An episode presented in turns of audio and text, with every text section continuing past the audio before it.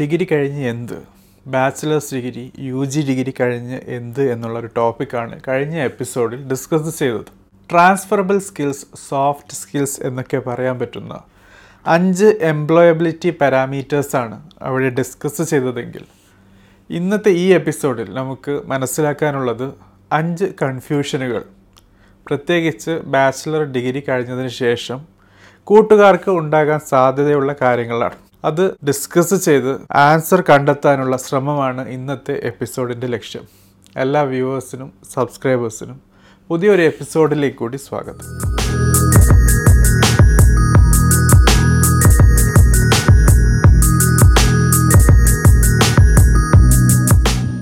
ഇൻട്രൊഡക്ഷനിൽ പറഞ്ഞതുപോലെ ഡിഗ്രി അതായത് bachelor degree കഴിഞ്ഞതിന് ശേഷം പല കൂട്ടുകാർക്കും ഉണ്ടാകുന്ന വലിയൊരു കൺഫ്യൂഷനാണ് ഇനി എന്ത് ചെയ്യണം എന്നുള്ളത്. പ്രത്യേകിച്ച് കോവിഡ് കൊറോണയൊക്കെ ആയ സമയത്ത് പഴയ പോലെ യാത്രകളും ജോബുമായി ബന്ധപ്പെട്ട് പുറം സംസ്ഥാനങ്ങളിലോ രാജ്യങ്ങളിലോ പോയി അന്വേഷിക്കാനുള്ള ആ ഒരു സാഹചര്യം ഇല്ലാത്ത സമയത്ത് ഒരു ഹയർ എഡ്യൂക്കേഷൻ ഡിഫോൾട്ട് റെസ്പോൺസായി വരാറുണ്ട് സൊല്യൂഷനായി വരാറുണ്ട്. സോ ആ കാര്യങ്ങളൊക്കെ ഉൾപ്പെടുത്തി അഞ്ച് കൺഫ്യൂഷനുകൾ മനസ്സിലാക്കുകയാണ് ഇന്നത്തെ എപ്പിസോഡിന്റെ ലക്ഷ്യം. ഈ അഞ്ച് കൺഫ്യൂഷനുകൾ ഏതൊക്കെയാണ്? അവയെ അല്പം കൂടി കൂടുതൽ മനസ്സിലാക്കാനുള്ള ഈ ശ്രമത്തിൽ ഏതെങ്കിലും രീതിയിലുള്ള ചോദ്യങ്ങളുണ്ടെങ്കിൽ തീർച്ചയായും നിങ്ങൾക്ക് എപ്പിസോഡിന്റെ താഴെയുള്ള കമന്റ് ബോക്സിൽ ചോദിക്കാവുന്നതാണ്. അതോടൊപ്പം പല എപ്പിസോഡുകളും ഈ ചോദ്യങ്ങൾക്കൊക്കെയുള്ള ഉത്തരമായിട്ടും വന്നിട്ടുണ്ട്. അത് നമുക്ക് ഡിസ്കസ് ചെയ്യുന്ന സമയത്ത് തന്നെ മെൻഷനും ചെയ്യാവുന്നതാണ്. സോ ആദ്യമായിട്ട് തന്നെ വരുന്ന ഒരു ചോദ്യമാണ്.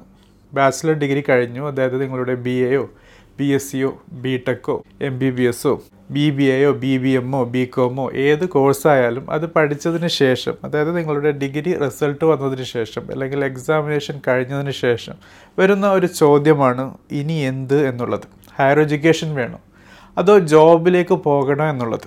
ഈ ഒരു ചോദ്യം ഏകദേശം ഒരു അഞ്ച് വർഷം മുമ്പ് ജോബിലേക്ക് പോകാനുള്ള ഒരു സാഹചര്യം അല്ലെങ്കിൽ ആ രീതിയിലുള്ള ഒരു അവസ്ഥയാണ് കൂടുതൽ എൻകറേജ് ചെയ്തിരുന്നതെങ്കിൽ ഇന്ന് അത് ഹയർ എഡ്യൂക്കേഷനിലേക്ക് പോകാനുള്ള ഒരു സാഹചര്യമാണ് നൽകുന്നത്. അതായത് ബാച്ചിലേഴ്സ് കഴിഞ്ഞ ഉടൻ തന്നെ പി ജി അല്ലെങ്കിൽ ഏതെങ്കിലും ഒരു കോഴ്സ് ചെയ്ത് ഹയർ എഡ്യൂക്കേഷനിലേക്ക് പോകുക എന്നിട്ട് ജോബ് നോക്കാം എന്നുള്ള ഒരു ചിന്താഗതി. സോ ആ ഒരു കാര്യം നമുക്ക് ആദ്യത്തെ കൺഫ്യൂഷനിൽ ഉൾപ്പെടുത്താം. ഇവിടെ പ്രത്യേകം ശ്രദ്ധിക്കേണ്ടത് നിങ്ങൾക്ക് ഹയർ എഡ്യൂക്കേഷൻ താല്പര്യമുള്ള ഒരാളാണെങ്കിൽ പോലും ഏത് ഫീൽഡിലാണോ നിങ്ങൾ ഹയർ എഡ്യൂക്കേഷൻ ആഗ്രഹിക്കുന്നത് അവിടെ ജോബ് സെർച്ച് ചെയ്യുക എന്നുള്ളതാണ്. ഉദാഹരണത്തിന് ബി ബി എ പഠിച്ച ഒരാളാണ്. ലോജിസ്റ്റിക്സ് റിലേറ്റഡ് ഹയർ എഡ്യൂക്കേഷനാണ് താല്പര്യമെങ്കിൽ ഒന്നോ രണ്ടോ വർഷം ലോജിസ്റ്റിക് റിലേറ്റഡ് ആക്ടിവിറ്റീസ് ഉള്ള ജോബിൽ ഒരു എക്സ്പോഷർ നേടാനുള്ള സാഹചര്യം ഉണ്ടാക്കിയെടുക്കുക എന്നുള്ളതാണ്. സോ ഈ രീതിയിലുള്ള ജോബ് എക്സ്പീരിയൻസിന് ശേഷമാണ് നിങ്ങളുടെ പി ജിയോ അല്ലെങ്കിൽ ഹയർ എഡ്യൂക്കേഷൻ പിന്നീട് വരുന്നതെങ്കിൽ അത് നിങ്ങളുടെ എഡ്യൂക്കേഷനെ വളരെ നല്ല രീതിയിൽ തന്നെ സ്വാധീനിക്കും. ഒന്ന് രണ്ട് ആ ഹയർ എഡ്യൂക്കേഷൻ കഴിഞ്ഞതിന് ശേഷം പെട്ടെന്ന് ജോബ് ലഭിക്കാനുള്ള സാഹചര്യവും നിങ്ങൾക്ക് നൽകുന്നു എന്നുള്ളതാണ്. രണ്ടാമത്തെ കാര്യം അതായത് നിങ്ങളുടെ ബാച്ചിലർ ഡിഗ്രി കഴിഞ്ഞ് എന്ത് ചെയ്യണം എന്ന ഒരു ചോദ്യത്തിനുള്ള ഉത്തരം നിങ്ങളുടെ എംപ്ലോയബിലിറ്റി പാരാമീറ്റേഴ്സ് വർദ്ധിപ്പിക്കുക എന്നുള്ളതാണ്. കഴിഞ്ഞ എപ്പിസോഡിൽ പറഞ്ഞതുപോലെ അഞ്ച് ബേസിക് ക്വാളിറ്റീസ് ആണ് ഇവിടെ ഡിസ്കസ് ചെയ്തത്. ആ അഞ്ച് കാര്യങ്ങൾ ഒന്ന് ഫോക്കസ് രണ്ട് ഡിറ്റർമിനേഷൻ മൂന്ന് പേഷ്യൻസ് നാല് പ്രോയാക്റ്റീവ് അപ്രോച്ച് അഞ്ചാമത്തത് സ്മാർട്ട് ഗോൾസ്. ഈ അഞ്ച് കാര്യങ്ങൾ നിങ്ങൾക്ക് സ്വയം പരിശീലിക്കാൻ പറ്റുകയാണെങ്കിൽ തീർച്ചയായും അത് നിങ്ങളുടെ വിജയം തന്നെയാണ്. സോ ഈ കാര്യങ്ങൾ പ്രത്യേകം ശ്രദ്ധിച്ചായിരിക്കണം നിങ്ങളുടെ ഒരു തീരുമാനമെടുക്കേണ്ടത്. സോ ഹയർ എഡ്യൂക്കേഷൻ ആണോ ജോബാണോ നിങ്ങൾക്ക് നോക്കേണ്ടത് എന്നുള്ള ചോദ്യത്തിനുള്ള ഉത്തരം എപ്പോഴും പ്രയോറിറ്റി കൊടുക്കേണ്ടത് ജോബിനാണ് ഒരു ജോബ് ലഭിക്കുക എന്നുള്ളത് ഒരു ഇമ്പോർട്ടന്റ് ആയ കാര്യമാണ്. സ്വന്തമായി ഫിനാൻഷ്യലി നിങ്ങൾക്ക് കമ്മിറ്റ് ചെയ്യാൻ പറ്റും. നിങ്ങളുമായി ബന്ധപ്പെട്ട് ഡിപ്പെൻഡ് ചെയ്യുന്ന ആൾക്കാർക്ക് ചിലവിന് കൊടുക്കാനും നിങ്ങളുടെ സെൽഫ് കോൺഫിഡൻസ് കൂട്ടാനും. തുടർന്ന് നിങ്ങൾക്ക് ഹയർ എഡ്യൂക്കേഷൻ താല്പര്യമുണ്ടെങ്കിൽ പോലും ആ ഹയർ എഡ്യൂക്കേഷനെ അർത്ഥവത്താക്കുന്നത് നിങ്ങളുടെ ഈ പ്രൊഫഷണൽ എക്സ്പീരിയൻസ് ആണ്. അതുകൊണ്ട് തന്നെ ഫോറിൻ കൺട്രീസിലൊക്കെ മാസ്റ്റർ ഡിഗ്രി എടുക്കാറ്. പൊതുവേ bachelor degree U G degree കഴിഞ്ഞതിന് ശേഷം മിനിമം വർഷം ജോബ് എക്സ്പീരിയൻസും എക്സ്പോഷറും നേടിയതിന് ശേഷവുമാണ്. ഇനി രണ്ടാമത്തെ കാര്യം ചോദ്യമായി വരുന്നത് അല്ലെങ്കിൽ കൺഫ്യൂഷനായി വരുന്നതാണ്. പി ജി പോസ്റ്റ് ഗ്രാജുവേറ്റ് അല്ലെങ്കിൽ മാസ്റ്റർ ഡിഗ്രി ചെയ്യണോ ഡിപ്ലോമ ചെയ്യണോ അല്ലെങ്കിൽ സർട്ടിഫിക്കേഷൻ ചെയ്യണോ എന്നുള്ളത്. സോ ഇവ തമ്മിലുള്ള വ്യത്യാസം അതായത് ഡിഗ്രിയും ഡിപ്ലോമയും സർട്ടിഫിക്കേഷനും തമ്മിലുള്ള വ്യത്യാസം എന്ത് എന്ന് പറഞ്ഞ് ദി എജ്യൂക്കേറ്റഡ് ഡെയിലി ഷോയിൽ ഓൾറെഡി ഒരു ഡിസ്കഷൻ കഴിഞ്ഞതാണ്. ആ എപ്പിസോഡിന്റെ ലിങ്ക് കാർഡിൽ അറ്റാച്ച് ചെയ്തിട്ടുണ്ട്. താല്പര്യമുള്ള കൂട്ടുകാർക്ക് ആ വീഡിയോ വാച്ച് ചെയ്യാവുന്നതാണ്. ഏതായിരുന്നാലും വളരെ ബേസിക്കലി പറയാൻ പറ്റുകയാണെങ്കിൽ പി ജി അല്ലെങ്കിൽ മാസ്റ്റർ കോഴ്സ് എന്നുള്ളത് കുറച്ചും കൂടി കൂടുതൽ അക്കാഡമിക് ഓറിയന്റഡ് ആണ്. അതായത് ടെക്സ്റ്റ് ബുക്ക് തിയറി ബേസ്ഡ് നോളജിനും പ്രാക്ടീസിനുമാണ് കൂടുതൽ പ്രാധാന്യം നൽകുന്നതെങ്കിൽ. ഡിപ്ലോമ കോഴ്സ് എന്നുള്ളത് അക്കാഡമിക്കും അതോടൊപ്പം ഒരു പ്രത്യേക ഫീൽഡിലേക്ക് ജോബിലേക്ക് പ്രൊഫഷന് ആവശ്യമായ കുറച്ചും കൂടി കൂടുതൽ കാര്യങ്ങൾ ഉൾപ്പെടുത്തുന്നു. സർട്ടിഫിക്കേഷൻ കോഴ്സ് ആകട്ടെ അത് നൽകുന്നത് തന്നെ ഏത് ഫീൽഡിലേക്കാണ് നിങ്ങൾ സർട്ടിഫൈ ചെയ്യാൻ പോകുന്നത്. അവിടെയുള്ള പ്രൊഫഷണൽ ബോഡീസാണ് അവിടെ ഓൾറെഡി അതോറിറ്റേറ്റീവായ കാര്യങ്ങൾ ചെയ്യുന്ന ആൾക്കാരാണ്. സോ സർട്ടിഫിക്കേഷൻ എന്നുള്ളത് കൂടുതൽ ജോബ് ഓറിയന്റഡ് ആണ്. ഡിപ്ലോമ എന്നുള്ളത് അക്കാഡമിക് പ്ലസ് ജോബ് ഓറിയന്റഡ് ആണ്. പി ജി അല്ലെങ്കിൽ മാസ്റ്റേഴ്സ് എന്നുള്ളത് അക്കാഡമിക്കലി വളരെ കൂടുതൽ പ്രാധാന്യം നൽകുന്ന ഒരു കോഴ്സാണ്. ഇനി മൂന്നാമത്തെ കൺഫ്യൂഷൻ എന്നുള്ളത്. എം ബി എ ചെയ്യണോ അതല്ല മാസ്റ്റർ പ്രോഗ്രാം നിങ്ങൾ ഏത് ഫീൽഡിലാണോ നിങ്ങളുടെ യു ജി ബാച്ചിലേഴ്സ് ചെയ്തത് അതിൽ തന്നെ മാസ്റ്റേഴ്സ് നേടണോ എന്നുള്ള ചോദ്യമാണ്. ഈ ഒരു ചോദ്യം ശരിക്കും ഞാനും എന്റെ ബി ടെക് കഴിഞ്ഞ സമയത്ത് വന്നൊരു ചോദ്യമാണ് ജോലി ചെയ്തുകൊണ്ടിരുന്ന സമയത്തും എം ടെക് പഠിക്കണോ എം ബി എ പഠിക്കണോ എന്നുള്ള ഒരു ക്വസ്റ്റ്യൻ ഓൾറെഡി വന്നിരുന്നു. അതുപോലെ തന്നെ ബി കോം പഠിച്ച ഒരാളാണെങ്കിൽ എം ബി എ പഠിക്കണോ എം കോം പഠിക്കണോ? അതല്ല നിങ്ങൾ ബി എസ് സി ഏതെങ്കിലും ഫീൽഡ് പഠിച്ച ആളാണെങ്കിൽ എം എസ് സി പഠിക്കണോ എം ബി എ പഠിക്കണോ? അങ്ങനെ ഏത് സ്ട്രീം പഠിച്ചാലും എം ബി എ വേഴ്സസ് നിങ്ങളുടെ പർട്ടിക്കുലർ ഡിസിപ്ലിനിലുള്ള പി ജി വേണോ എന്നുള്ള ഒരു കൺഫ്യൂഷൻ വരാറുണ്ട്. സോ ഇവിടെ മനസ്സിലാക്കേണ്ടത് എം ബി എ എന്നുള്ള മാസ്റ്റർ ഓഫ് ബിസിനസ് അഡ്മിനിസ്ട്രേഷൻ എന്നുള്ള ആ ഒരു കോഴ്സിനെ കുറിച്ചും ഫീൽഡിനെ കുറിച്ചും ദ എജ്യൂക്കേറ്റഡ് ഡെയിലി ഷോയിൽ അഞ്ചിൽ കൂടുതൽ എപ്പിസോഡുകൾ ചെയ്തിട്ടുണ്ട്. എന്താണ് എം ബി എ ആരാണ് എം ബി എ പഠിക്കേണ്ടത്? ആരാണ് എം ബി എ പഠിക്കേണ്ടാത്തത്? എം ബി എയിലുള്ള സബ്ജക്റ്റുകൾ ഏതൊക്കെയാണ്? ഏതൊക്കെ രീതിയിലുള്ള എം ബി എകളാണുള്ളത് അങ്ങനെ പല കാര്യങ്ങളും ഡിസ്കസ് ചെയ്തിട്ടുണ്ട്. സോ ആ എപ്പിസോഡുകൾ നിങ്ങൾക്ക് കാണാവുന്നതാണ്. ആ എപ്പിസോഡുകൾ അടങ്ങിയ പ്ലേലിസ്റ്റിന്റെ കാർഡ് അറ്റാച്ച് ചെയ്തിട്ടുണ്ട്. താല്പര്യമുള്ള കൂട്ടുകാർക്ക് വിസിറ്റ് ചെയ്യാവുന്നതാണ് വാച്ച് ചെയ്യാവുന്നതാണ്. ഏതായിരുന്നാലും ചുരുക്കി പറഞ്ഞാൽ എം ബി എന്നുള്ളത് മാനേജേരിയൽ റോൾസിനും അഡ്മിനിസ്ട്രേറ്റീവ് ഡെസിഗ്നേഷനുമൊക്കെ ഹാൻഡിൽ ചെയ്യാൻ സഹായിക്കുന്ന ഒരു ഫീൽഡാണ് എം ബി എയിലുള്ള സബ്ജക്റ്റുകൾ നോക്കിയാൽ commerce oriented accounting oriented management oriented organisational handling oriented human resource oriented അങ്ങനെ ഉള്ള കാര്യങ്ങളാണ്. സോ നമുക്ക് അതിൽ നിന്ന് തന്നെ മനസ്സിലാക്കാൻ പറ്റുന്നത് എം ബി എ എന്നുള്ളത് മാനേജ്മെന്റ് ആസ്പിരേഷൻ ഒരു കമ്പനിയിൽ മാനേജർ പോസ്റ്റ് അല്ലെങ്കിൽ ആ രീതിയിലുള്ള കാര്യങ്ങൾ ചെയ്യാൻ നിങ്ങൾക്ക് ആവശ്യമായ എഡ്യൂക്കേഷനും ട്രെയിനിങ്ങും നൽകുന്ന കോഴ്സാണ് സോ എം ബി എ പഠിച്ച എല്ലാവരും മാനേജറാകണം എന്ന് നിർബന്ധമില്ല.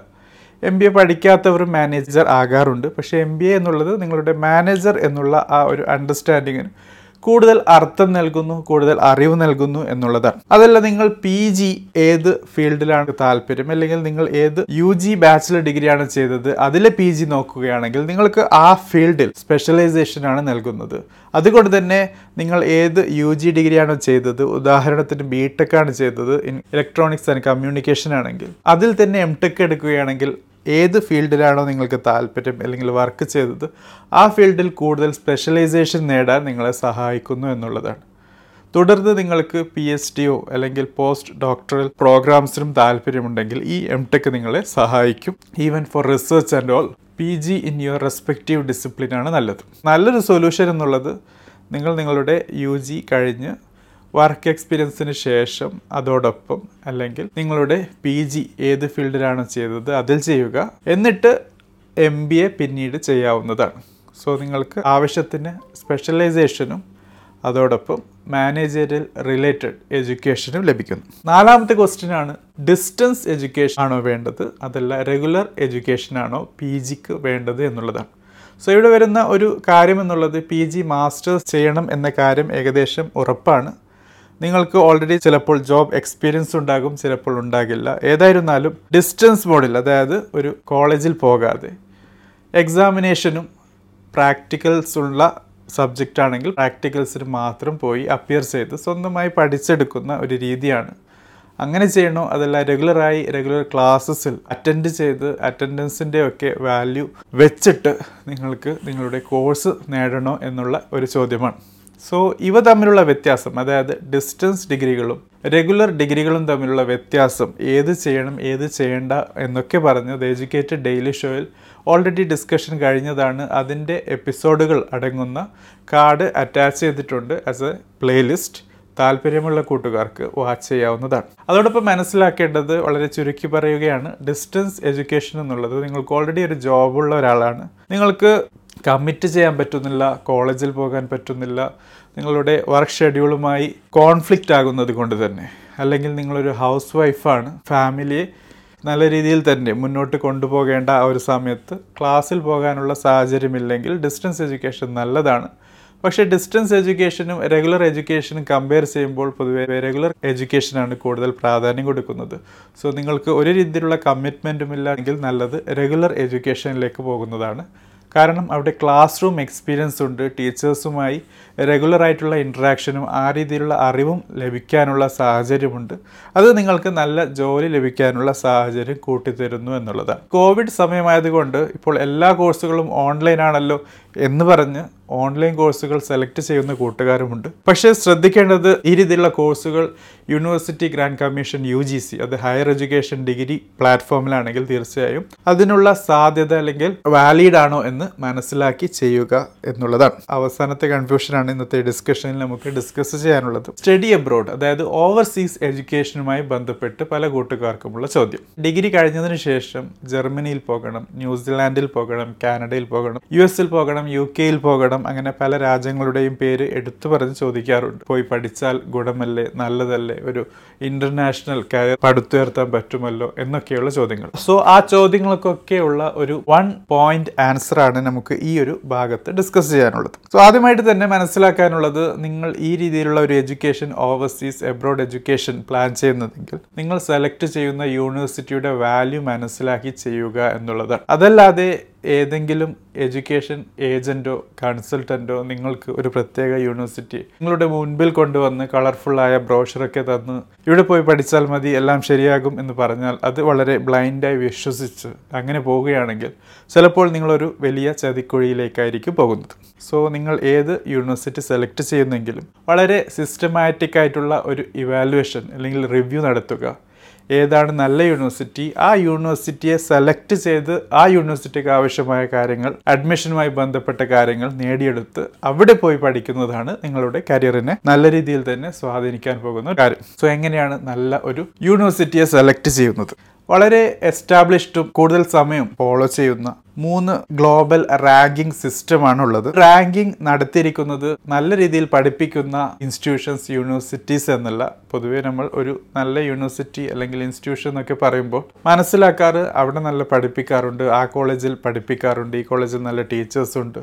എപ്പോഴും ക്ലാസ് ഒക്കെ എടുക്കും എന്നൊക്കെ രീതിയിലാണെങ്കിൽ. മനസ്സിലാക്കേണ്ടത് സ്കൂൾ സിസ്റ്റമല്ല യൂണിവേഴ്സിറ്റി അല്ലെങ്കിൽ കോളേജ് സിസ്റ്റത്തിലുള്ളത്.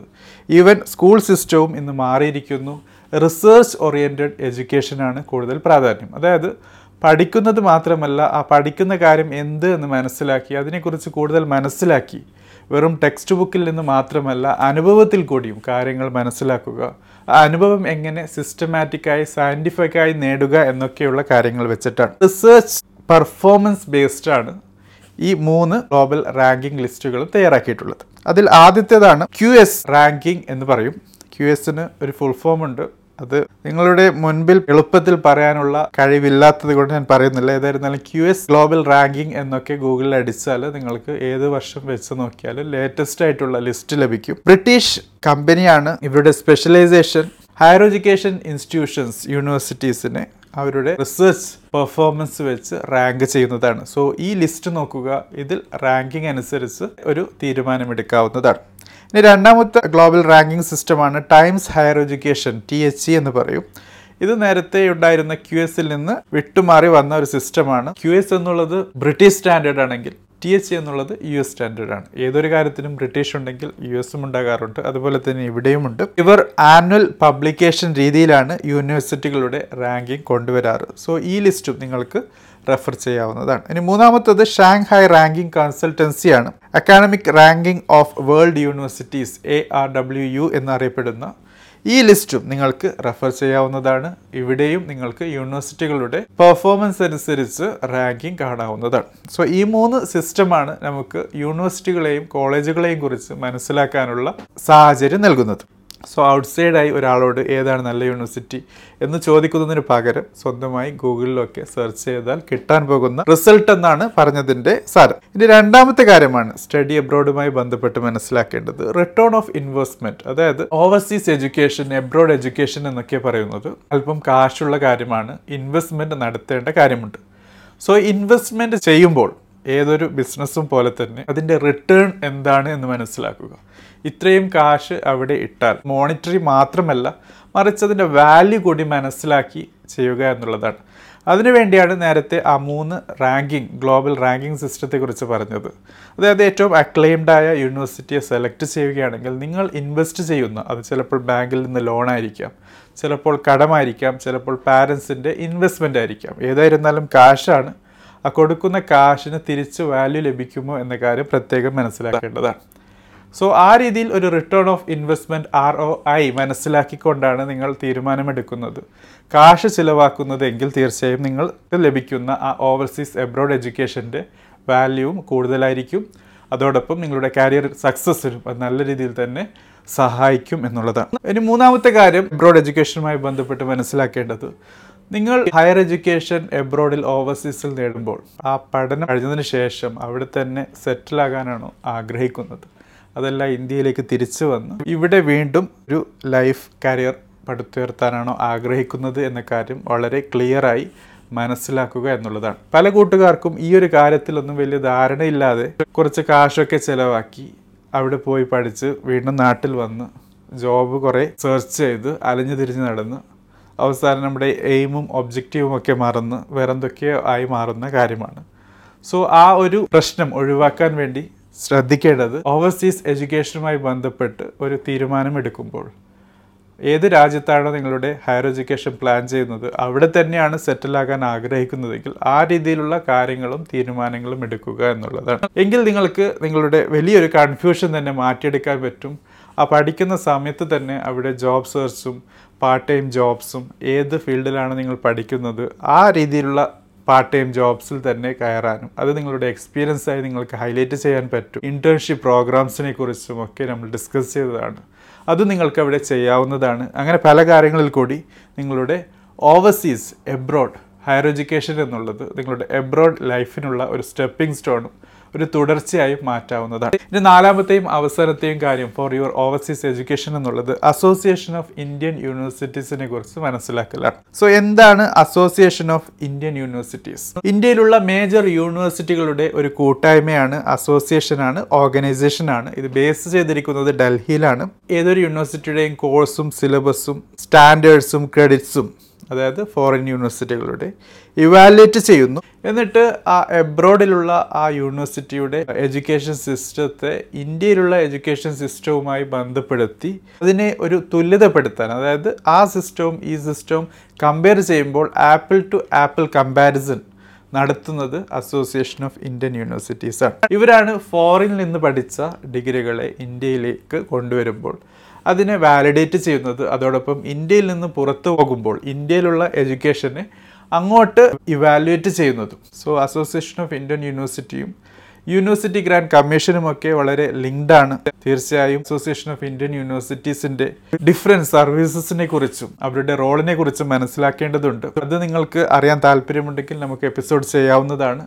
പക്ഷേ ഇവിടെ വളരെ ചുരുക്കി പറയുകയാണെങ്കിൽ association of Indian universities A I യുവിന്റെ പ്രത്യേകത അല്ലെങ്കിൽ റോൾ എന്നുള്ളത് ഫോറിൻ എഡ്യൂക്കേഷൻ ആവശ്യമായ കാര്യങ്ങൾ ചെയ്യുന്നു. നിങ്ങൾക്ക് ഇക്വാലൻസി ഇക്വേഷൻ സർട്ടിഫിക്കേഷനും അതോടൊപ്പം ആവശ്യമായ വെരിഫിക്കേഷനും ഒക്കെ നൽകുന്നത് ഇവരാണ്. ഫ്രണ്ട്സ് ഇതാണ് ഇന്ന് നമുക്ക് ദ എഡ്യൂക്കേറ്റഡ് ഡെയിലി ഷോയിൽ ബാച്ചിലർ ഡിഗ്രി കഴിഞ്ഞിട്ട് എന്ത് എന്നുള്ള സമയത്ത് വരുന്ന അഞ്ച് കൺഫ്യൂഷനുകളെ കുറിച്ച് മനസ്സിലാക്കുന്നതോടൊപ്പം അതിൽ വരുന്ന കാര്യങ്ങളെക്കുറിച്ച് വളരെ ചുരുക്കിയും വളരെ ബ്രീഫായും മനസ്സിലാക്കാനുള്ളത്. ചോദ്യങ്ങളുണ്ടെങ്കിൽ തീർച്ചയായും ചോദിക്കുക. അതിനുള്ള ഉത്തരങ്ങളും നമുക്ക് അടുത്ത എപ്പിസോഡുകളിൽ ചെയ്യാവുന്നതാണ്. Thank for watching and if you are listening through podcast thank for listening Thank you